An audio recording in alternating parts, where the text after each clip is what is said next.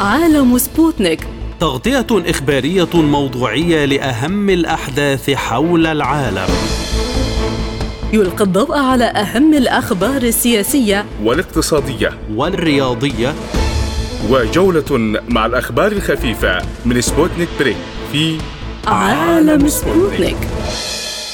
أهلا بكم مستمعينا الكرام في حلقة جديدة من عالم سبوتنيك. معكم فيها خالد عبد الجبار وعبد الله حميد. والبدايه بأبرز العناوين.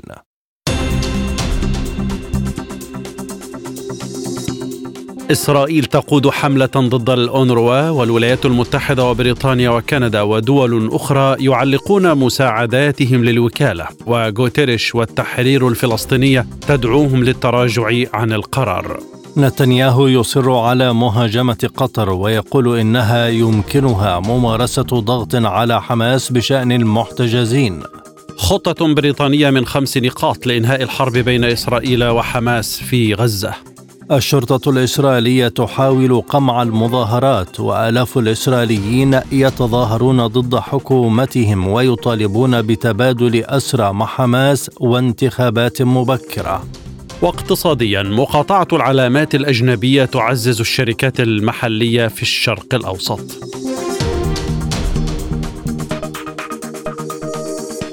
إلى التفاصيل. دعا الأمين العام للأمم المتحدة أنطونيو غوتيريش لدعم وكالة غوث وتشغيل اللاجئين الفلسطينيين أونروا بعد تعليق تسع دول تمويلها بشكل مؤقت وناشد بقوة الحكومات التي علقت مساهماتها أن تضمن على الأقل استمرار عمليات الأونروا. وبحسب مركز إعلام الأمم المتحدة أكد غوتيريش أن الأمم المتحدة تتخذ إجراءات عاجلة عقب الادعاءات الإسرائيلية الخطيرة للغاية بمشاركة 12 موظفا لدى الأونروا في هجمات السابع من أكتوبر. وقال غوتيريش إن من بين الأشخاص الاثني عشر تسعة تم على الفور التعرف عليهم وإنهاء عقودهم من قبل المفوض العام للأونروا فيليب لازاريني وتأكد مصرع شخص فيما يجري استيضاح هوية الشخصين الآخرين. هذا وقالت منظمة التحرير الفلسطينية إن قرار بعض الدول لوقف دعمها لأونروا ينطوي على مخاطر كبيرة سياسية وإغاثية. وطالب أمين سر اللجنة التنفيذية لمنظمة التحرير الفلسطينية حسين الشيخ هذه الدول بالعودة فورا عن قرارها مشيرا إلى أن فلسطين أحوج ما تكون إلى دعم هذه المنظمة الدولية وليس وقف الدعم والمساعدة عنها في ظل العدوان المتواصل على الشعب الفلسطيني. من جهته قال المفوض العام للأونروا فيليب لازاريني في بيان إنه لأمر صادم أن نرى تعليق تمويل الوكالة كرد فعل على الادعاءات ضد مجموعة صغيرة من الموظفين لا سيما في ضوء التدابير التي اتخذتها الوكالة الأممية التي يعتمد عليها أكثر من مليوني شخص من أجل البقاء على قيد الحياة. والدول والجهات المانحة الرئيسية هي بالترتيب الولايات المتحدة وألمانيا والاتحاد الأوروبي والسويد والنرويج وكلها تقريبا أعلنت تعليقا مؤقتا للمساعدات المقدمة للوكالة. وقد بلغت الأموال التي تحصل عليها الوكالة من الميزانية العادية للأمم المتحدة عام 2022 ومن المساهمات من الكيانات الأممية الأخرى 44 مليون دولار و600 ألف. يذكر أن إسرائيل قتلت خلال حربها المستمرة على غزة منذ نحو أربعة أشهر أكثر من مئة موظف يعمل لدى وكالة الأونروا ولم تتحرك الولايات المتحدة وحلفاؤها لوقف الدعم لإسرائيل أو معاقبتها. من القاهرة ينضم إلينا الدكتور صلاح عبد العاطي رئيس الهيئة الدولية لدعم حقوق الشعب الفلسطيني أهلا بك دكتور هل أصبحت واشنطن ولندن رهن قرارات إسرائيل وتستجيب لها في أغلب القرارات؟ هذا واضح من تضامن أو فورا وقوف دولة الولايات المتحدة الأمريكية وبريطانيا وعدد من الدول إلى جوار الدعاية الإسرائيلية المضللة والاتهامات لوكالة الغوث والهادفة لإثنائها عن القيام بواجباتها ومعاقبتها على التفنيد التي قدمته محكمة العدل الدولية ووفقا لشهادات هذه المنظمات الدولية. وبالتالي هناك خطة واضحة سرية وعلنية ظهرت إلى العلن من أجل تصفية آه، وتعطيل عمل وكالة الغوث آه، الشاهد على قضية اللاجئين والداعم الأساسي لسكان قطاع غزة في ظل حرب الإبادة الجماعية التي تشن على قطاع غزة منذ السابع من أكتوبر وحتى الآن. وبالتالي تقليص التمويل وتجميد عمليات التمويل بادعاءات آه، كاذبة أو ادعاءات مزعومة لقيام أفراد من وكالة الغوث بالمشاركة في عمليات آه، للمقاومة الفلسطينية وبالتالي هذا أمر لم يثبت. وإذا ثبت فهذه هؤلاء أفراد لا ووفقا للقانون لا يجوز محاسبة مؤسسة وفقا لجريمة ارتكبها فرد فيها. وبالتالي الجريمة فردية والعقاب يجب أن يكون فردي لا عقاب جماعي لوكالة الغوث وللمجتمع اللاجئين والنازحين الآن في قطاع غزة. هذا الأمر يفرض تداعيات كارثية على قدرة الوكالة على القيام بدورها في مساعدة اللاجئين وسكان قطاع غزة الذين يتعرضون إلى كارثة إنسانية ومجاعة حقيقية بشهادة كل الأطراف الدولية والمنظمات الحقوقية كيف يؤثر مثل هذا القرار على عمل الوكالة ووضعها المادي؟ هذه القرارات عندما تسعى من الداعمين الأساسيين يوقفوا أو يجمدوا التمويل هذا يعني تأثر 80% من ميزانية الوكالة ويعني عجزها عن القيام بواجباتها في غاثة اللاجئين والاستمرار في تقديم الخدمات آه، خاصة في ظل قطاع غزة الذي يتعرض إلى حرب إبادة والذي يعد آه، فقط الجهة الأساسية التي تقدم هذه المساعدات هي وكالة الغوث والتي تقدم مساعدات محدودة ارتباطا بما تسمح به دولة الاحتلال من الدخول لهذه المساعدات في داخل قطاع غزة. إضافة إلى ما تعرضت له الوكالة من إجبارها على إخلاء مقراتها وموظفيها من شمال قطاع غزة ومن مناطق الاجتياح البري بما طال ذلك بما طال ذلك مدينة خان يونس والمحافظة الوسطى. هذا يعني أن هناك إصرار وإمعان في تحويل قطاع غزة إلى منطقة غير صالحة للحياة لا تقدم فيها أي نوع من الخدمات بما يضغط على السكان المدنيين للهجرة القسرية خارج القطاع. وبالتالي آه، قدرة الوكالة باتت في خطر شديد قدرتها على تسديد رواتب موظفيها وعلى شراء الخدمات وتشغيل آه، الخدمات والمرافق الصحية والخدمية وتقديم المساعدات الإنسانية سيتأثر بشكل كبير كبير مما يرفع مستوى الجوع والمجاعة والعطش والأمراض في أواسط مجتمع اللاجئين وسيترك 155 مركز آه، إيواء تديرها وكالة الغوث في داخل قطاع غزة عرضة للمخاطر آه، المجاعة الحقيقية وتوقف عمل في حال توقف عمل وكالة الغوث إسرائيل قتلت عشرات من موظفي الوكالة فماذا فعلت الدول التي علقت دعم نروى بعدما جرى للموظفين؟ هي لم تفعل شيء وبشهادة الأمين العام للأمم المتحدة ووكالة الغوث قتل 150 من أفراد العاملين في داخل قطاع غزة وتعرضت 65 منشأة من منشآت الوكالة ومراكز الإيواء إلى الاقتحام والقصف بشكل مباشر وفي محيطها مما أدى إلى استشهاد العشرات وإصابة المئات من المواطنين. لذلك هذه جرائم حرب وجرائم ضد الإنسانية وجرائم إبادة جماعية ارتكبت بحق موظفي الوكالة وكان الأولى بهذه الدول أن تبدأ بمساءلة إسرائيل على هذه الجرائم لا أن تدعمها في خطواتها الهادفة إلى إثناء المنظمات الدولية والإنسانية آه، في وبالذات وكالة الغوث ومنظمة الصحة العالمية عن القيام بواجباتها. وبالتالي هذه آه، هذه ازدواجية معايير شكل من أشكال العقاب الجماعي المدان والمجرم وفق قواعد القانون الدولي الإنساني ومعايير القانون الدولي. ونأمل من هذه الدول مراجعة موقفها والتراجع عن هذا الموقف بما آه، حتى منعا لمفاقمة أوضاع النازحين وعدم السماح لإسرائيل بتجاوز أحكام محكمة العدل الدولية التي قضت بضمان تدفق المساعدات الإنسانية وتدفق المساعدات الإنسانية يحتاج إلى منظمات دولية قادرة على القيام بذلك وعلى رأسها وكالة الغوث هل بمقدور دول أخرى سد العجز وتعويض هذه المساعدات والاستغناء عن تحكم هذه الدول وما تقدمه؟ نعم أنت تطرح عنوان كبير هو تسييس التمويل الدولي ورهنه بإرادة هذه الدول الاستعمارية التي لا تراعي لا معايير القانون ولا المسؤوليات الأخلاقية والقانونية وبالتالي يمكن سد هذا العجز من خلال الدول العربية والإسلامية ودول العالم الحر التي أعلنت عن دعمها لوكالة الغوث سواء في أوروبا وفي أمريكا وفي غيرها من الدول. وسبق أن كان هناك تجربة لوكالة الغوث عندما قدم ترامب وأعلن عن صفقة القرن وأراد تصفية وكالة الغوث وقطع التمويل الأمريكي بالكامل عنها. وانضمت إليه بعض الدول بأن هناك حملة آه، قامت بها الوكالة الكرامة لا تقدر بثمن استطاعت من خلالها سد نسبة كبيرة من هذا العجز والاستمرار في عملها عدا عن تعويض وكالة الغوث من ميزانية الأمم المتحدة وضمان التزام الدول آه، بتفويض أو التي منحت التفويض لوكالة الغوث بجعل ميزانية الوكالة ميزانية ثابتة من الأمم المتحدة إلى جوار قدرتها على جمع التمويل، هذا سيحمي وكالة الغوث من آه، أن تكون عرضة لتسييس التمويل الدولي الذي بات واضحا آه، في مخططات دولة الاحتلال وشركائها في آه، إثناء وكالة الغوث عن قيامها بدورها في حماية ودعم وإغاثة مجتمع اللاجئين الفلسطينيين ليس فقط في قطاع غزة وإنما في مناطق العمليات الخمس التي تعمل بها وكالة الغوث.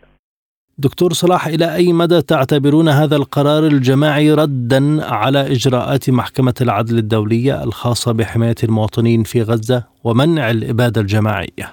نعم هذا القرار نعتبره تواطؤ ومحاولة لمعاقبة الوكالة على آه، على الإفادات أو على الأقل على آه، على على الأدلة التي قدمتها في تقاريرها وهي ومنظمات دولية أخرى والتي استندت إليها محكمة العدل الدولية. وبالتالي نعتبر أن هذا التوقيت ليس بريء وأنه يأتي ردا على قرارات محكمة العدل الدولية والقاضي بتدابير محدده لوقف إبادة السكان المدنيين وحمايتهم وضمان تدفق المساعدات الإنسانية وبالتالي جاءت هذه الخطوات والإجراءات والسياسات والمخططات من أجل معاقبة وكالة الغوث والمنظمات الدولية التي آه، عملت بمهنيه وحيادية واستقلالية وقدمت إفاداتها وشهاداتها للرأي العام الدولي ومن بينه محكمة العدل الدولية.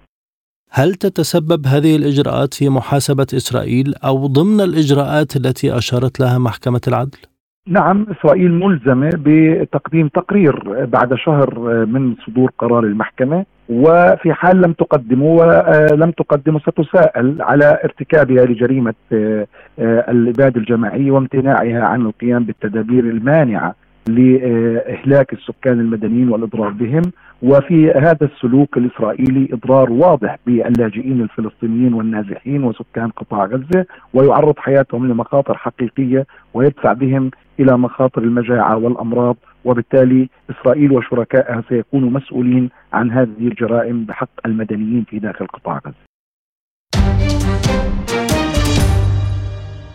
قال رئيس الوزراء الإسرائيلي بنيامين نتنياهو إن قطر يمكنها ممارسة الضغوط على حركة حماس خاصة وأنها تستضيف قادتها في الدوحة. ونقلت إذاعة الجيش الإسرائيلي عن نتنياهو أنه مصر على تحقيق أهداف الحرب على قطاع غزة وأهمها القضاء على حماس مدعيا أن لديه كامل الحق في الدفاع عن إسرائيل مؤكدا أنه لا يمكن لأحد أن يمنع إسرائيل من ذلك. وشدد رئيس الوزراء الإسرائيلي على أنه لن يتراجع عن أي مسار من مسارات الضغط على حماس والهدف هو القضاء على سلطة حماس. ولا يمكن أن يسمح ببقاء قوات عسكرية في القطاع ولن تنتهي الحرب قبل إكمال المهمة. كان رئيس الوزراء الإسرائيلي بنيامين نتنياهو قد انتقد بشدة قطر في تسجيل صوتي نشرته القناة الثانية عشرة العبرية خلال لقائه بعائلات المحتجزين في قطاع غزة قائلا إنه لا يشكر قطر لأنه يعتقد أن بإمكانها ممارسة المزيد من الضغوط على حماس. وأضاف نتنياهو أنه يرى أن قطر لا تختلف في الأساس عن الأمم المتحدة ولا تختلف عن الصليب الأحمر بل إنها بطريقة ما أكثر إشكالية. وعبرت قطر عن استنكارها الشديد للتصريحات المنسوبة لنتنياهو بشأن دورها في الوساطة. وكتب مجد الأنصار المتحدث باسم الخارجية القطرية على منصة إكس نستنكر بشدة التصريحات المنسوبة إلى رئيس الوزراء الإسرائيلي في تقارير إعلامية مختلفة حول الوساطة القطرية وتابع إذا تبين أن التصريحات المتداولة صحيحة فإن رئيس الوزراء الإسرائيلي يعرقل ويقوض جهود الوساطة لأسباب سياسية ضيقة بدلا من إعطاء الأولوية لإنقاذ الأرواح بما في ذلك الرهائن الإسرائيليون من الدوحة ينضم إلينا دكتور علي الهيل أستاذ العلوم السياسية بجامعة قطر. دكتور علي مرحبا بك. بداية هل يحاول نتنياهو ممارسة أسلوب ضغوط على قطر؟ هو يمارس سياسة تذكر البعوض آه، كما أسميها أنا وهو آه، يهاجم دولة قطر ويعربد بطريقته المألوفة ولأنه رجل آه، خسران. يعرف أنه في نهاية الأمر سيرضخ لشروط حماس لأن حماس هي المنتصرة وهو وجيشه هما المهزومان. لذلك هو بدأ الآن يهاجم قطر ويقول إن قطر تدعم حماس، طيب شو المشكلة إن قطر تدعم حماس وبوليفيا تدعم حماس وفنزويلا تدعم حماس وإيران تدعم حماس، ما المشكلة؟ طيب هو تدعمه سبع دول نووية على الأقل بقيادة الولايات المتحدة الأمريكية، ثم أنه هو يمثل قمة ارهاب الدولة، هو قتل حتى الآن يعني لدينا اليوم إحنا أكثر من 140 ألف بين شهيد وجريح ومفقود جلهم من النساء والأطفال والخدج والرضع وكبار السن وال والمرضى والمدنيين العزل. فمن هو الإرهابي؟ هل الإرهابي الذي قتل هذا قتل وجرح وأصاب كل هذا العدد الهائل من البشر؟ أم أن الارهابي هو الذي يدافع عن أرضه. ثم إن المسألة التي يصر عليها دائما آه، أن من حق إسرائيل أن تدافع عن نفسها أي منطق هذا الذي تقول به الولايات المتحدة وتقول به أوروبا؟ أي أي أي أي منطق هذا؟ هل من المنطق أن المعتدي هو الذي يكون من حقه الدفاع عن النفس؟ أم المعتدى عليه؟ المعتدى عليه هم الفلسطينيون.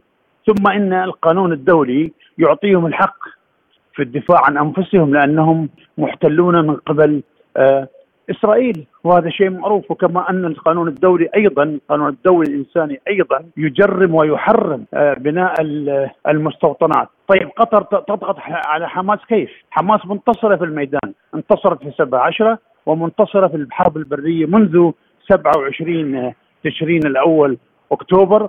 ونتنياهو وجيشه كل يوم يمنون بهزائم ساحقة يعني. حتى رهانه على أن القوة العسكرية ستسترد الأسرى. القوة العسكرية قتلت الأسرى.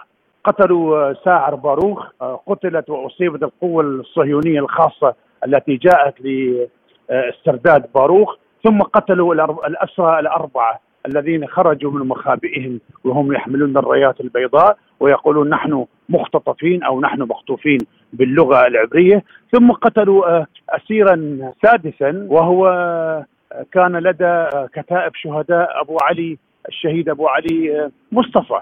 يعني هو كل رهاناته على أن الضغط العسكري سينجح فشل. ثم إن المقاومة شقت الصف آه، الصف الصف الشعبي في داخل آه، فلسطين المحتلة بين قوسين.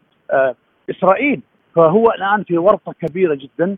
هو مضغوط عليه أمس كانت أكبر مظاهرة جاءت من شمال تل أبيب وملأت الشوارع وقدر عددهم بالمئتي ألف شخص يطالبونه بالرحيل ويطالبونه بالاستقالة وهو يعرف أنه يت... هو طبعا يتعمد إطالة أمد الحرب في غزة ويتعمد توسيع دائرة الصراع في العالم العربي والشرق الأوسط لأنه يعلم إذا أقيل أو استقال أو توقفت الحرب فسيذهب إلى السجن وينتهي مستقبله السياسي وراء قضبان السجن.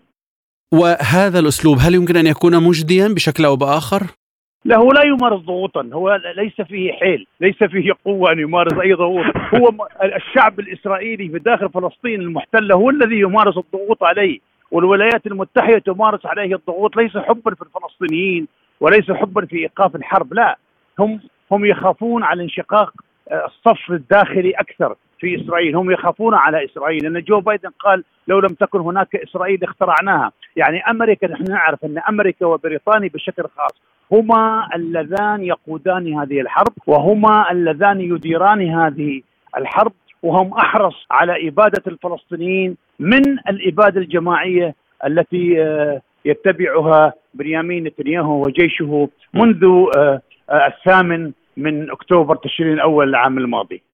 لكن لماذا لا تمارس قطر نفس الضغوط على نتنياهو وخاصة أن هناك احتجاجات داخلية أنت أشرت إليها ضد أسلوب نتنياهو في التعامل مع قطر باعتبارها أكثر الدول التي تتمتع بمصداقية لدى حماس نعم وزيها كلمة إجماع في الولايات المتحدة الأمريكية. الرئيس بايدن اتصل بعد تهديدات آه، سموتريتش وزير المالية اتصل جو بايدن لكي يطمن الشيخ تميم ويقول له لا تعب بهؤلاء المتطرفين اليمينيين وأنت شريك آه، وقطر شريك استراتيجي إقليمي ودولي ونحن نقدر الدور القطري في آه، الهدن الثلاث التي حدثت وآخر هدنة كما تعلم هي هدنة اليوم. الواحد. قطر آه، انتقدت آه، تصريحات بنيامين نتنياهو وانتقدت تصريحات آه، سموتريتش الذي قال إنه سيغرق قطر في الفوضى. وقالت قطر إن بنيامين نتنياهو هو الذي يقوض عملية السلام وهو الذي يقوض الحصول على هدنة رابعة وطويلة الأمد هذه المرة وإطلاق شامل. يعني آه. الأمريكيون يتكلمون عن الرهائن الذين لدى حماس. ومن ضمنهم أمريكيون مزدوجي الجنسية. ولكنهم لا يتحدثون. يعني ليسوا بشرا هؤلاء الناس. والله ليسوا بشرا. كيف يتحدثون عن رهائنهم ولا يتحدثون عن 12 ألف سجين فلسطيني في السجون الإسرائيلية وبينهم أطفال ونساء وقصر وصبية وبينهم من قضى 40 و30 و35 و30 و25 سنة وراء قضبان السجون الإسرائيلية. يعني هؤلاء آه، يتحكم فيهم اللوب الإسرائيلي في واشنطن كما يتحكم في بريطانيا وفرنسا ألمانيا وإيطاليا وكندا وأنت تعلم ذلك جيدا. لو بنيامين نتنياهو اليوم يعول على ماذا؟ يعول على اللوب الإسرائيلي ويعول على اليمينيين المتطرفين من أمثال سموتريتش وإتمار بن كفير وإلياهو وغيرهم، يعني هؤلاء هم الذين آه، اللوب الإسرائيلي هو الذي يتحكم واللوب الإسرائيلي هو الذي يريد أن تتسع دائرة الإبادة الجماعية، يعني ما حدث منذ آه الثامن من أكتوبر تشرين الأول أو حتى من اليوم السابع يعني في متاخرا في الوقت. يوم السابع بعد أن اكتسح الفلسطينيون آه مغتصبات غلاف غزة وبالمناسبة وبالمناسبة يعني حتى الوثائق الأمريكية والبريطانية تقول إن هذا هو جزء هم دخلوا إلى جزء من وطنهم المحتل، هذا هو وطنهم المحتل، ولأول مرة في تاريخ الصراع منذ 48 الفلسطينيون يدخلون إلى عمق وطنهم المحتل، فهو الحقيقة يعني من وجهة نظر الأحرار في العالم ها هم لم يعملوا شيئا خطأ وأمريكا تقر بذلك وبريطانيا تقر ولكنهم لا يقولون ذلك في العلن خوفا من اللوبي الإسرائيلي الذي المسلط على رقابه. ولذلك تلاحظ أن بعض الرؤساء الأمريكيين عندما تحرروا من قيود اللوبي الإسرائيلي في واشنطن وتركوا البيت الأبيض بدأت ضمائرهم الإنسانية تعود إليهم وبشريتهم تعود إليهم. مثل جيمي كارتر على سبيل المثال. جيمي كارتر أيضا كان يقول من حق إسرائيل أن تدافع عن نفسها. وبراك آه، وبراك أوباما أيضا كان يقول نفس الشيء. وكلهم كانوا يقولون نفس الشيء. منذ فرانكلين روزفلت وهم يقولون نفس نفس الشيء. لماذا؟ لما يخرج عندما خرجوا من البيت الأبيض بدأوا ينصفون الفلسطينيين. جيمي كارتر كتب كتبا ومقالات ودراسات في أن آه، آه، في أن هذه فلسطين وإنما هي إسرائيل منذ 1948 يعني كلام كثير يعني بهذا يعني هنري نعم. كيسنجر قبل ان يموت قال في مذكراته نصحت الإسرائيليين افعلوا ما تشاءون في الفلسطينيين ولكن ابتعدوا عن عيون الكاميرا. يعني هذا هذا عالم بلا أخلاق. يعني نعم. أمريكا وأوروبا ميكافيليين وعالم بلا أخلاق وبلا ضمائر. والله الذي حصل في آه، من تدمير ومن قتل الأطفال والخدج والرضع والنساء في غزة وفي وما يحصل يوميا في الضفة الغربية والله حتى الحيوانات حتى الخنازير لا يعملونها كيف يؤثر هذا الأسلوب على موقف قطر العملي من ملف الوساطة يا دكتور علي؟ هو آه، عنده غيرة سياسية آه، من قطر لأن قطر الولايات المتحدة تقدر دورها في الإفراج عن المعتقلين الأمريكيين لو تذكر ملف الأسرى الأمريكيين الإيرانيين. قطر توسطت فيه.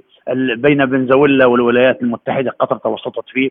الملف الأفغاني منذ 2013 وقطر تحتضنه. وكل الأوروبيين والأمريكيين جاءوا إلى قطر ليقولوا لقطر شكرا لأنكم اجليتم كل رعايانا من مطار كابول لوحدكم عبر خطوط الخطوط الجوية طائرات الخطوط الجوية القطرية. فهو عنده غيرة لأن الولايات المتحدة الأمريكية آه، تقدر الدور القطري ولأن القطريين جددوا آه، عقد قاعدة الأمريكية هنا في في السيلية تقريبا جنوب قطر. فهو لديه غيرة لأن قطر تدعم حماس. طبعا غزة بالنسبة لقطر خط أحمر. قطر منذ 17 عاما و و و و وغزة تحت الحصار. قطر تعطيها تدفع لغزة. ليس فضلا ولا منا ولكن هذا واجب إنساني قبل أن يكون واجبا قوميا وواجبا وطنيا طيب. مليون دولار يوميا يعني 365 مليون دولار على مدار السنة وتتعهد غزة بالكهرباء وبالغاز والاكسجين وبالوقود لأنها دولة محاصرة من قبل من قبل الكيان الصهيوني نفسه. طيب أنت أشرت إلى أن هناك مفاوضات بوساطة قطرية لهدنة طويلة، إلى أين وصلت هذه المفاوضات؟ آه إسرائيل في الجانب الآخر قطر تعمل مع الولايات المتحدة تعمل مع مصر. طبعا الولايات المتحدة ليست شريكا ليست وسيطا نزيها. الولايات المتحدة الأمريكية لديها جسر جوي من آه، الولايات المتحدة إلى فلسطين المحتلة بين قوسين إسرائيل. طائرات الإف 35 طائرات الإف 16 والذخائر وقنابل الإم كي 86 وقنابل بلو 101 وقنابل ذات الألفي آه، رطل كما تعلم أنا لست عسكريا ولكن بالبداهة أعرف أن قطاعا صغيرا مساحته 362 كيلو متر مربع لا يتحمل طائرات الإف 35 والإف 16 على الإطلاق يعني هذا قطاع صغير هذه الطائرات تصلح لدول مساحتها كبيرة وهذا هو عين الظلم. يعني الولايات المتحدة الأمريكية هي شريك أساسي في الإبادة الجماعية على الشعب الفلسطيني. الآن المفاوضات القطرية قطر تفاوض وقطر تناور. يمينا شمالا فوقا تحتا ولكن في الجانب الآخر. آه، بنيامين نتنياهو ليس لا يريد وقفا دائما لإطلاق النار. وأمريكا جون كيربي منسق الاتصالات الاستراتيجية الأمريكية قبل أسبوع تقريبا قال قال إن وقفا دائما لإطلاق النار سيكون في صالح حماس. يعني معناها يا نتنياهو ويا جيش الاحتلال الإسرائيلي امضي قدما في إبادة الشعب الفلسطيني. هذا الذي يحدث. يعني قطر تريد وقفا دائما لإطلاق النار حتى يتم تبادل الأسرى وتبيض السجون الإسرائيلية من 12 ألف آه، أسير فلسطيني يعني. هؤلاء بشر كما أن هؤلاء بشر يعني. اقترحت المملكة المتحدة خطة من خمس نقاط لإنهاء الحرب بين إسرائيل وحركة حماس الفلسطينية بقطاع غزة في الوقت الذي تسعى فيه واشنطن أيضا إلى وقف دائم لإطلاق النار والتوصل لعملية سياسية تحدد مسار إقامة دولة فلسطينية. وقالت وسائل إعلام غربيه إن المبادرة التي ناقشها وزير الخارجية البريطاني ديفيد كاميرون مع القادة الإسرائيليين والفلسطينيين خلال جولة في المنطقة الأسبوع الماضي تدعو إلى وقف فوري للأعمال العدائية. ونقلت عن مسؤول بريطاني كبير لم تكشف عن هويته قوله إن المبادرة تهدف لتأمين إطلاق سراح الرهائن المحتجزين في غزة والتفاوض على وقف دائم لإطلاق النار. وأضافت المصادر أن المبادرة البريطانية تقترح وضع أفق سياسي واضح لإقامة دولة فلسطينية وتشكيل حكومة من التكنوقراط لإدارة الضفة وقطاع غزة بعد انتهاء الحرب. بينما يتعين على حماس إطلاق سراح جميع المحتجزين والالتزام بوقف شن الهجمات ضد إسرائيل وهو ما ستقوم دول المنطقة بضمان تنفيذه وفقا للمبادرة. كما تتضمن المبادرة مقترحا بأن يغادر كبار قادة حماس قطاع غزة إلى دولة أخرى. بما في ذلك يحيى السنوار الذي تعتقد إسرائيل أنه العقل المدبر لهجوم السابع من أكتوبر الماضي. وتعد هذه المبادرة واحدة من عدة مبادرات تتم مناقشتها من قبل الدول الغربية والعربية مع تصاعد الضغوط الدولية على إسرائيل لإنهاء هجومها على غزة الذي أودى بحياة أكثر من 26 ألف شخص وفقا للمسؤولين الفلسطينيين. من لندن ينضم إلينا عبد الباري عطوان الكاتب الصحفي المقيم في بريطانيا. أستاذ عبد الباري بداية كيف يمكن تقييم هذه المبادرة الجديدة مقارنة بالمبادرات الأخرى التي قدمت ولم تفلح حتى الآن لهدنة طويلة؟ أنا في تقديري هذه الخطة فاشلة منذ الحرف الأول فيها لسبب بسيط لأنها تتبنى المشروع الإسرائيلي ووجهة النظر الإسرائيلية. يعني عندما تقول من ضمن بنودها بأن يعني على السنوار والآخرين من مساعديه مغادرة القطاع هذا يعني أول القصيدة كفر. يعني أين يذهب السنوار؟ السنوار إبن قطاع غزة إبن فلسطين والمقاتلون في القطاع الذين يدافعون عن شرف الأمة الذين يقاتلون لوقف المجازر والحرب الإبادة والتطهير العرقي. هؤلاء أبناء القطاع وأن يغادروا القطاع هذا أمر مستحيل. من يختار حكام القطاع من يختار حكام فلسطين هو الشعب الفلسطيني وليس مثل هذه المبادرة لكن بريطانيا داعمة لإسرائيل أستاذ عبد الباري والخطة تتضمن وقفا دائما لإطلاق النار، كيف يمكن أن تتعاطى إسرائيل مع هذا الطرح؟ يعني اولا إسرائيل لن تقبل بوقفا دائما بوقف دائم لإطلاق النار لسبب بسيط. إسرائيل يعني عندها شروط وهي تتمسك بهذه الشروط. الشرط الأول هو القضاء على حركة حماس. الشرط الثاني هو إعادة جميع ال ال الأسرى الذين في حوزة حركة حماس. الأمر الثالث هو إنه ان تظل إسرائيل امنيا في القطاع بطريقة أو بأخرى وأن تسيطر عليه. وهناك مطالب في أوساط الحكومة الإسرائيلية الحالية باستعادة غوش قطيف المستوطنة الإسرائيلية الكبرى وفي قطاع غزة، فأعتقد انه إسرائيل تقول شيء وبريطانيا للأسف تقول ما يؤيد بشكل أو بآخر لمثل هذه المبادرات، المبادرة المطلوبة هي اولا وقف كل أعمال الإبادة الجماعية لسكان القطاع، الآن أكثر من 26 ألف شهيد يعني استشهدوا بأدوات القتل الإسرائيلية. هناك أكثر من سبعين ألف جريح فهذا يجب أن يتوقف القتال بدون قيد أو شرط وأن تنسحب جميع القوات الإسرائيلية من قطاع غزة وأن يتم البدء في مفاوضات من أجل الإفراج عن الأسرى. أما وضع شروط من الآن أنه ويبقى الاحتلال وتبقى عمليات القتل فهذا في تقديري غير مقبول على الإطلاق. لكن مقترح إبعاد قادة حماس آه، يعني هذه ليست المبادرة الأولى التي آه، تثيره آه، أثير بالفعل من قبل أطراف أخرى وفي مبادرات أخرى، كيف يمكن الرد عليه؟ سيدي الرد عليه ببساطة. يعني إنه إحنا قضية فلسطين لم تبدأ باللي هو 7 أكتوبر وهجوم قوات من حماس على مستوطنات غلاف قطاع غزة، لا قضية فلسطين موجودة منذ 75 عاما، إذا بدهم حل يجب أن يعودوا لقرارات مجلس الأمن لقرارات الجمعية العامة المتحدة القرارات الدولية الأخرى ويطبقوها. بعد ذلك كل شيء يحل لكن أن نبدأ من الأخير وأن نحاول إهانة وإذلال الشعب الفلسطيني لا. يعني آه، عملية مغادرة قادة حماس القطاع هذه تطبيق كامل للمطالب والشروط الإسرائيلية. إسرائيل حقيقة لم تحقق أهدافها في قطاع غزة. إسرائيل بعد ثلاثة أشهر ونصف ما زالت حركة حماس تملك 80 إلى 90% من قواتها ومن أنفاقها ومن قدراتها الدفاعية.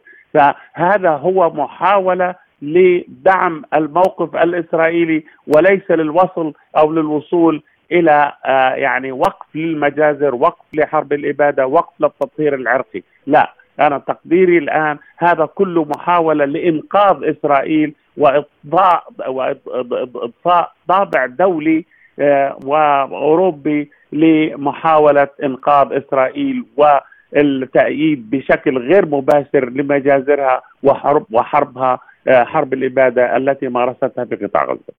بالنسبة للمبادرات الأخرى أستاذ عبد الباري واضح أنها تعثرت كلها سواء المصرية أو القطرية ما الذي يبدو في الأفق إذن؟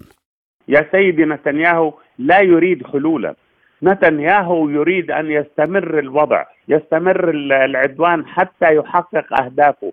نتنياهو حقيقة يعني هو الذي بدأ هذه المشكلة بحرب الإبادة. المبادرات الأخرى فشلت لسبب بسيط لأنها لا تلبي الحل لا الحد الأدنى من المطالب الفلسطينية. طيب الآن يهاجم قطر ويشكك فيها ويتهمها بدعم حماس. رغم إنه قطر لا تتحرك. ب... إلا بالتخطيط مع الولايات المتحدة الأمريكية. يهاجم مصر ويعني يريد احتلال آه، محور صلاح الدين يعني أو فيلادلفيا طب لماذا يحتل أرض مصرية؟ ولماذا يقطع الحدود بين قطاع غزة وبين آه، مصر؟ يعني هذا كله مع عمليات تعطيل وعمليات تضليل للرأي العام العالمي لاستمرار هذه الحرب التي يراهن نتنياهو عليها للبقاء في السلطة في ظل المطالبات التي تطالب برحيله بعد أن حقيقة وضع آه، إسرائيل في مآزق غير عادية ويعني آه، حشد معظم دول العالم اللي في مواجهتها خاصة بعد قرار محكمة العدل الدولية الأخير الذي طالب بوقف كل أعمال الحرب كل أعمال القتل كل أعمال التشريد للمواطنين في قطاع غزة. ووقف الحرب برأيك مرهون بماذا؟ يا سيدي لا يريد وقف هذه الحرب. الولايات المتحدة الأمريكية تتحمل المسؤولية الكبرى عن استمرار حرب الإبادة استمرار التطهير العرقي والدول الأوروبية أيضا تشاركها هذه المسؤولية. أمريكا تستطيع وقف هذه الحرب يعني بالأمس وليس اليوم. إذا أرادت لكنها لا تريد. أن أنا تقديري الولايات المتحدة الأمريكية أصبحت تابعا لنتنياهو ولليمين المتطرف في دولة إسرائيل. هذه هي الحقيقة. إذا لم تتحرك الولايات المتحدة الأمريكية إذا لم تتحرك الدول الأوروبية وتقول لإسرائيل كفى كفى مجازر كفى قتل كفى تشريد. هناك 2 مليون فلسطيني مشرد. الآن الناس حقيقة المياه غمرتهم. أنا على اتصال مع أهلنا في قطاع غزة. يقولون بأننا نواجه آه يعني مجاعة. نواجه الجوع. يعني نواجه كل محرومين من كل شيء. محرومين من المستشفيات التي قصفت. محرومين من الدواء. يعني وضع مأساوي. طب إلى متى يستمر هذا الوضع؟ إذا لم تتحرك أمريكا والدول الغربية وتقول لإسرائيل كفى وتفرض وقف إطلاق النار وبعد ذلك مفاوضات الإفراج عن الأسرى أو تبادل الأسرى يعني إسرائيل ستواصل عمليات القتل والحرب الإبادة في قطاع غزة. تظاهر آلاف الإسرائيليين في عدة مواقع وبلدات إسرائيلية مطالبين بعقد صفقة تبادل أسرى مع حركة حماس وإجراء انتخابات مبكرة. شارك العشرات في وقفة نظمت أمام منزل الرئيس الإسرائيلي إسحاق هرتسوغ في القدس الغربية للمطالبة بإجراء انتخابات مبكرة بشكل فوري كما أغلق المئات الطريق السريع 65 شمال إسرائيل مطالبين بإطلاق سراح الأسرى من قطاع غزة وإسقاط حكومة نتنياهو. وفي مدينة حيفا تظاهر نحو ألفي شخص ضد الحكومة الإسرائيلية وطالبوا بإجراء انتخابات فورية. وجاء في منشور لكتائب القسام على تليجرام إلى عائلات الأسرى إذا استمر نتنياهو بالحرب فكونوا مستعدين لسماع خبر مقتل جميع الأسرى لدينا محذرة من استهدافهم بغارات من الطيران الحربي. بينما قامت الشرطة الإسرائيلية بقمع عدد من المطالبين بإسقاط حكومة نتنياهو في تل أبيب واعتقلت عددا منهم. وقالت الشرطة إن المظاهرة غير قانونية وإنه تم اعتقال شخص واحد. من الناصرة ينضم إلينا وائل عواد الباحث السياسي في الشأن الإسرائيلي. أستاذ وائل لماذا تحاول الشرطة إذا قمع المتظاهرين رغم ما يشاع عن ديمقراطية إسرائيل وسماحها بإبداء الرأي الآخر؟ اولا النار تأكل بعضها إن لم تجد ما تأكله، هم تعلموا وعودوا وتعودوا على قمعنا وبالتالي أصبح لديهم شرطة وجيش. هكذا أخلاقه، ومن هكذا أخلاقه يتصرف مع الآخر هكذا. ثم تبتر تنتقل الأمور إلى الطرف إليهم. تصل النار إلى أصحابها. وكل آه، تصرف الشرطة يجب أن نفكر من هو وزير الشرطة من الذي يعطي التوجيهات. هو بن كبير. بن كبير هو عنصري شوارع. بذيء آه، جزء من الحكومة يريد آه، أن يعرف بانه أي انتخابات قادمة حتى لو حصل على مقاعد فهو لن يكون وزيرا مرة أخرى هذه في غفلة من الزمن أصبح وزيرا. وإن كان مناسب للجو العام في إسرائيل أن يكون شخص مثل مثل وزيرا. آه فلم يكن لم يكن له مكان في الوزارة القادمة. بالتالي شعار جديد ترفع المظاهرات الان هو انتخابات فورية وبدأ في الشارع الإسرائيلي من يعتقد من يوقن. بان نتنياهو يريد حربا طويله لأنه هذا يتعلق بمستقبله السياسي. ويقولون بأنهم يدفعون إثمانا غاليه أبنائهم واحتلال شعب آخر مخاطرة أسرى ما زالوا لدى حماس. صورة إسرائيل في العالم آه، تتضرر بشكل كبير. كل هذه المعادلة معا إجماعها يظهر لك بانه الانتخابات قادمه تعني بأن كل الوجوه الموجودة في الحكومة الحالية لن تكون في المرة القادمة. لذلك لا يريدون هذه التظاهرات لأنها فعلا تدفع نحو انتخابات قادمة هل تحركت اذا كرة الثلج في الكنيست والشارع الإسرائيلي للتخلص من نتنياهو وحكومته؟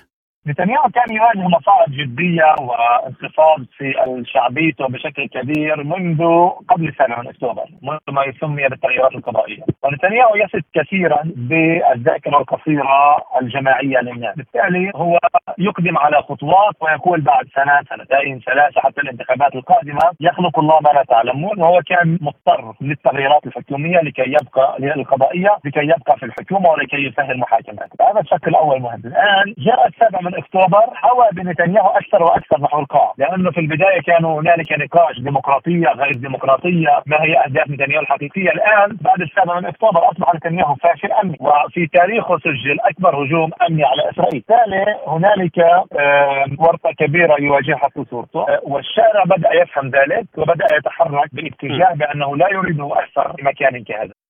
أستاذ وائل آه، كيف هي قوة المعارضة الإسرائيلية حاليا في الكنيست وقدرتها على صنع بديل يؤيده الشعب؟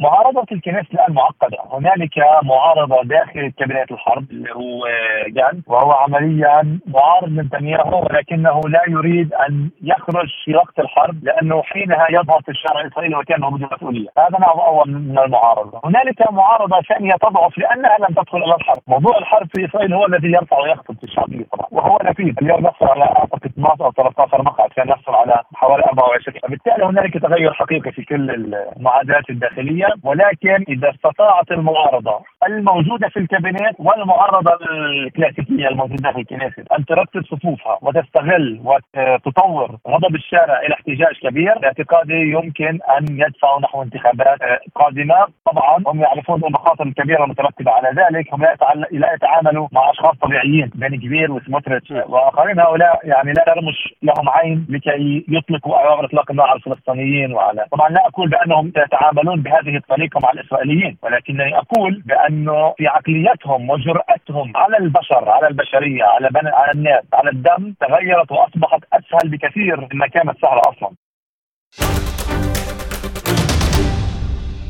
تستمر حملات المقاطعة للشركات الغربية التابعة لدول تدعم إسرائيل في حربها على قطاع غزة. ويقوم المواطنون في الدول العربية بعمل قوائم لهذه الشركات ونشرها على مواقع التواصل الاجتماعي وذلك منذ السابع من أكتوبر الماضي. في القاهرة تبدو العشرات من متاجر ستاربكس وماكدونالدز التي كانت مزدحمة عادة تبدو فارغة تماما.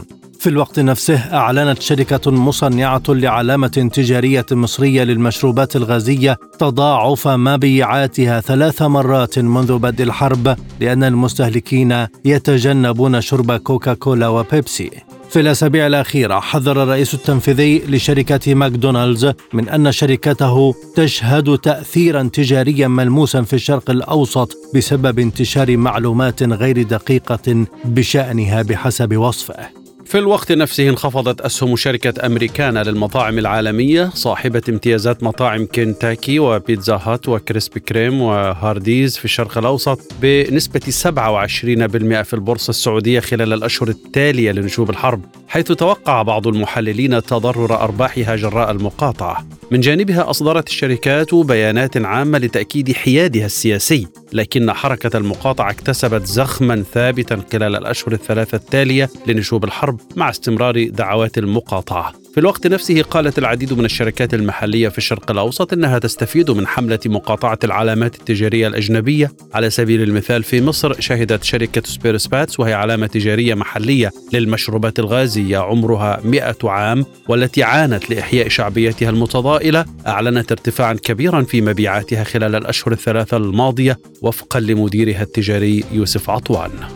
من بغداد ينضم إلينا الباحث الاقتصادي أحمد عبد ربه. أهلا بك سيد الكريم. هل يمكن اعتبار حملات المقاطعة سلاح جديد يضغط على الدول الغربية أم أنه لا يؤثر على صناعة القرار نهائيا؟ تحية لكم ولجمهوركم الكريم. اليوم طبعا هي جزء من حملات. ممكن أن تكون هذه الحملات يعني ممكن أن تؤثر على عمل الشركات أن تؤثر على سمعة تلك الشركات هذه الحملات آه، مهمة جدا في في وتؤثر إلى حد ما في مصالح آه، تلك الشركات. وكما تعرف أن تلك الشركات لها لها سلطة أو لها تأثير كبير على مصدر القرار. مصدر القرار في الدول الغربية باعتبار أن هذه الشركات شركات كبيرة وتمتلك رأس مال كبير. فأي حملة أو أي مقاطعة حتما ستؤثر على هذه الشركة. هل هناك رصد دقيق لمدى تأثير المقاطعة في الدول العربية والإسلامية على الاقتصاد الغربي وشركاته؟ يعني اليوم لا يمكن أن نحصي بشكل دقيق تأثير ذلك، لكن آه، ممكن أن تعرف اليوم الدول العربية والدول الإسلامية أغلبها دول مستهلكة بامتياز، تستهلك السلع والبضائع بشكل كبير، فأي مقاطعة حتما ستؤثر وتؤثر إلى يعني إلى مدى كبير على تلك تلك الشركات والقرار. وبناء على أن المنطقة سوق مستهلكة، هل مسألة المقاطعة ربما تنتهي مع انتهاء الأزمات؟ يعني طبعا آه، اليوم آه، يعني لا يمكن أن تستمر هذه المقاطعة في حال انتهت المشكلة ستعود الأشياء لكن سيبقى يبقى تأثير هذه المقاطعة على المدى البعيد بالنسبة للشركات. اليوم هذه الشركات تبحث عن أساليب جديدة للدعاية والإعلان والترويج آه، لمنتجاتها.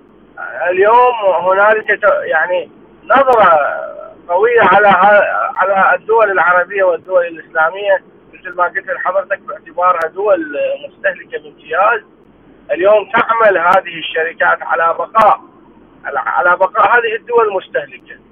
من خلال آه، ممارسة سياسة الإغراق السلعي من خلال ممارسة سياسة آه، الترويج بشكل آه، بشكل كبير وبشكل قوي. اليوم ما تحتاج ما نحتاجه من هذه الدول أن تبدأ بتمتين قاعدتها الصناعية قاعدتها الزراعية من أجل الحد من الاستيرادات.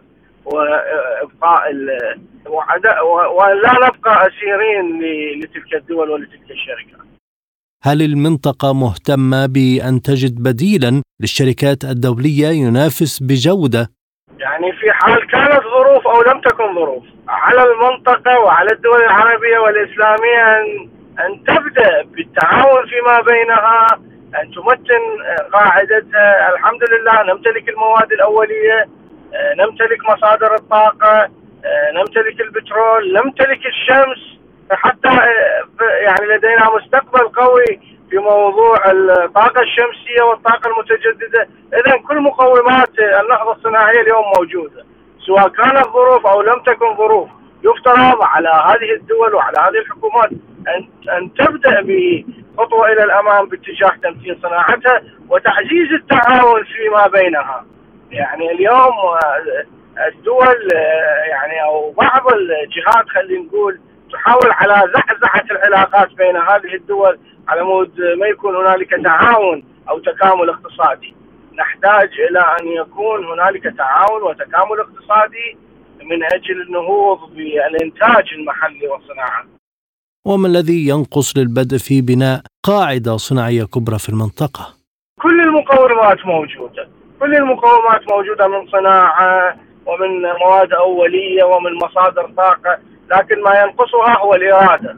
لا توجد إرادة حقيقية آه، نحو إيجاد بديل محلي مثل ما تفضل حضرتك.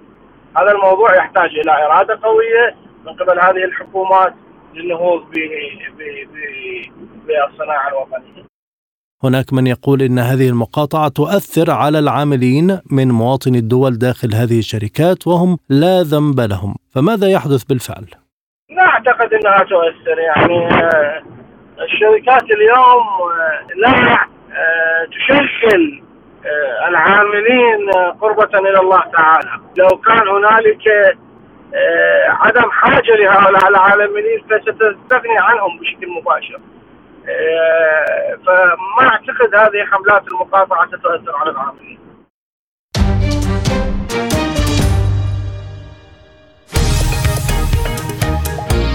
عالم سبوتنيك يغطي جميع الأحداث السياسية والاقتصادية والرياضية حول العالم. على مدار ساعة تتابعون عالم سبوتنيك مع أهم خبراء التحليل السياسي والاقتصادي.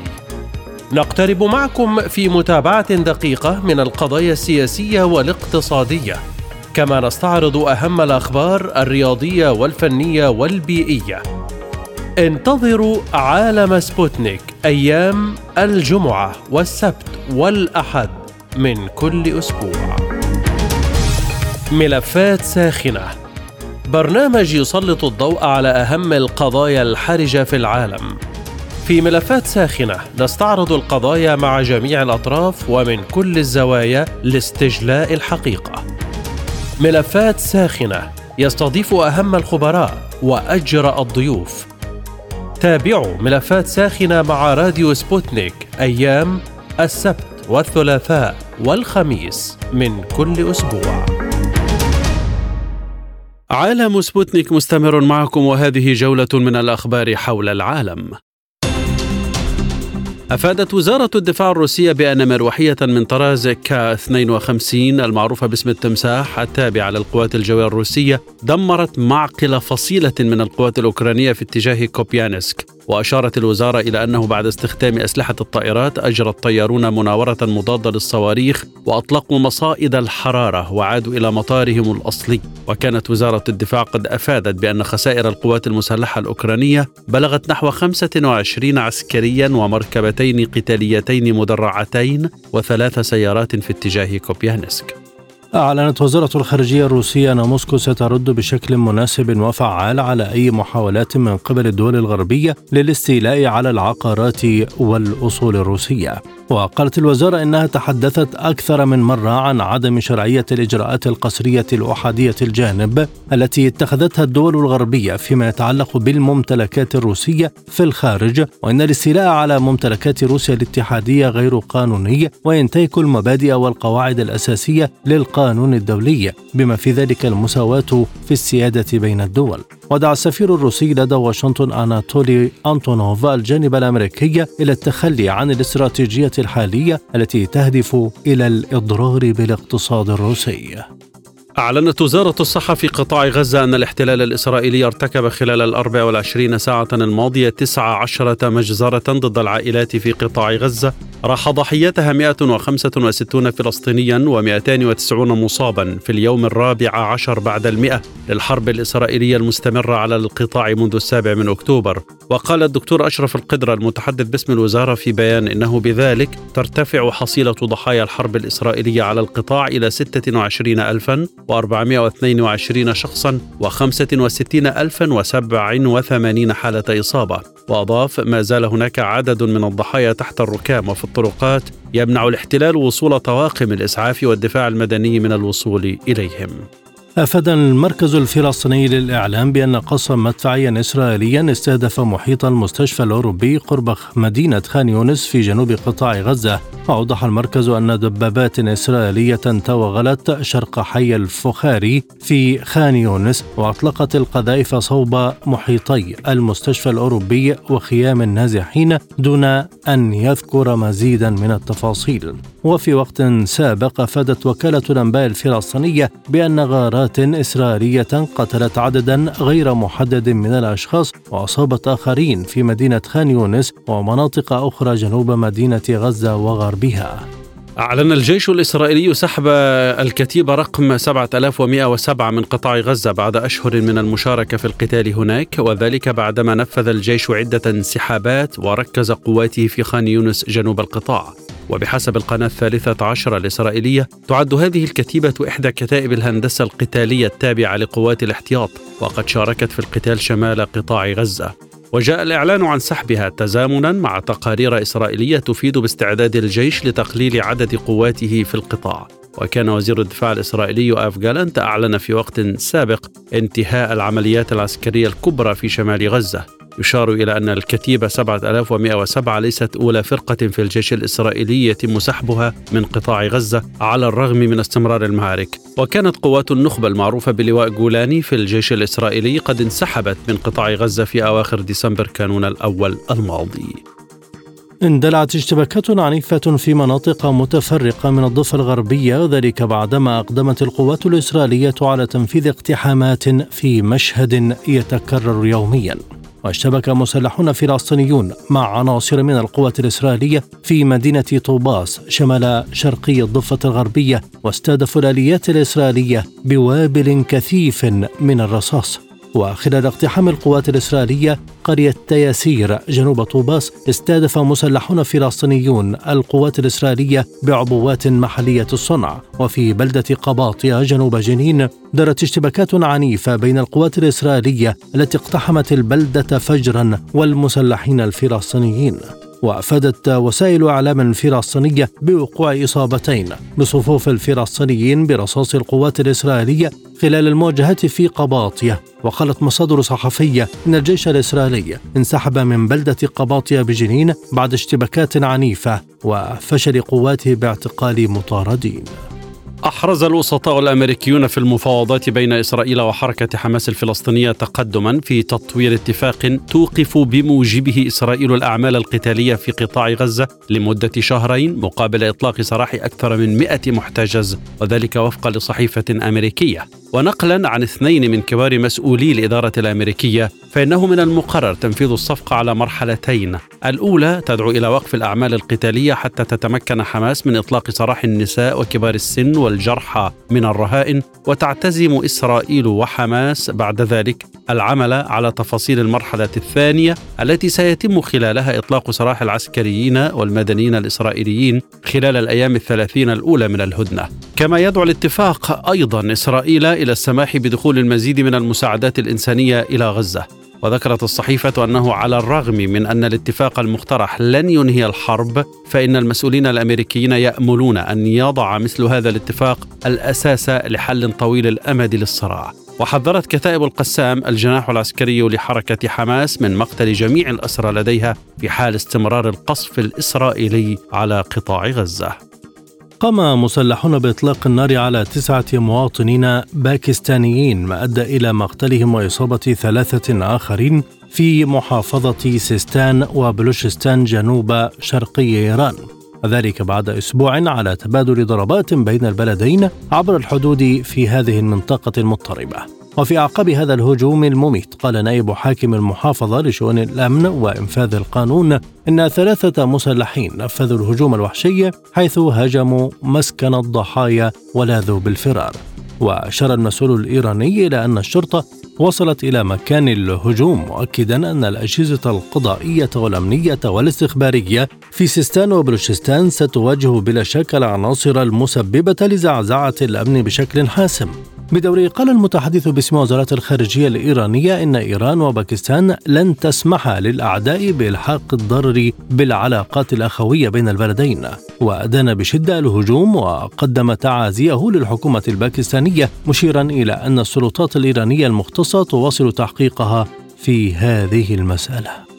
أكد وزير الخارجية القطري الشيخ محمد بن عبد الرحمن آل ثاني لإيران التزام بلاده وأمريكا باتفاق يسمح لطهران بالوصول إلى أموالها في البنوك القطرية قائلا إن العمليات ذات الصلة مستمرة. وخلال محادثة هاتفية تبادل وزير الخارجية القطري مع نظيره الإيراني أمير عبد اللهيان وجهات النظر حول العلاقات الثنائية وآخر التطورات في قطاع غزة والمنطقة على نطاق أوسع.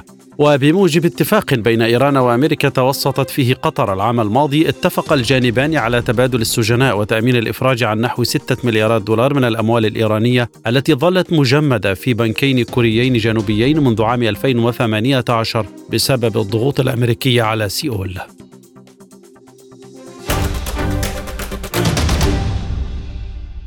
في الختام إليكم تذكرة بأهم ما جاء في عالم سبوتنيك.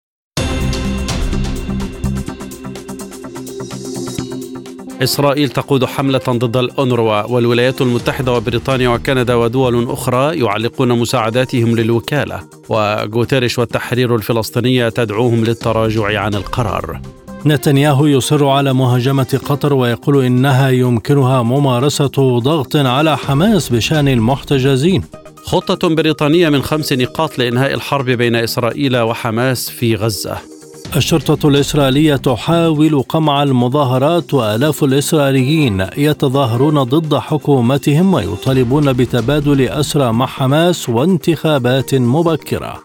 واقتصاديا مقاطعة العلامات الأجنبية تعزز الشركات المحلية في الشرق الأوسط. للمزيد زوروا موقعنا على الإنترنت سبوتنيك dot ae.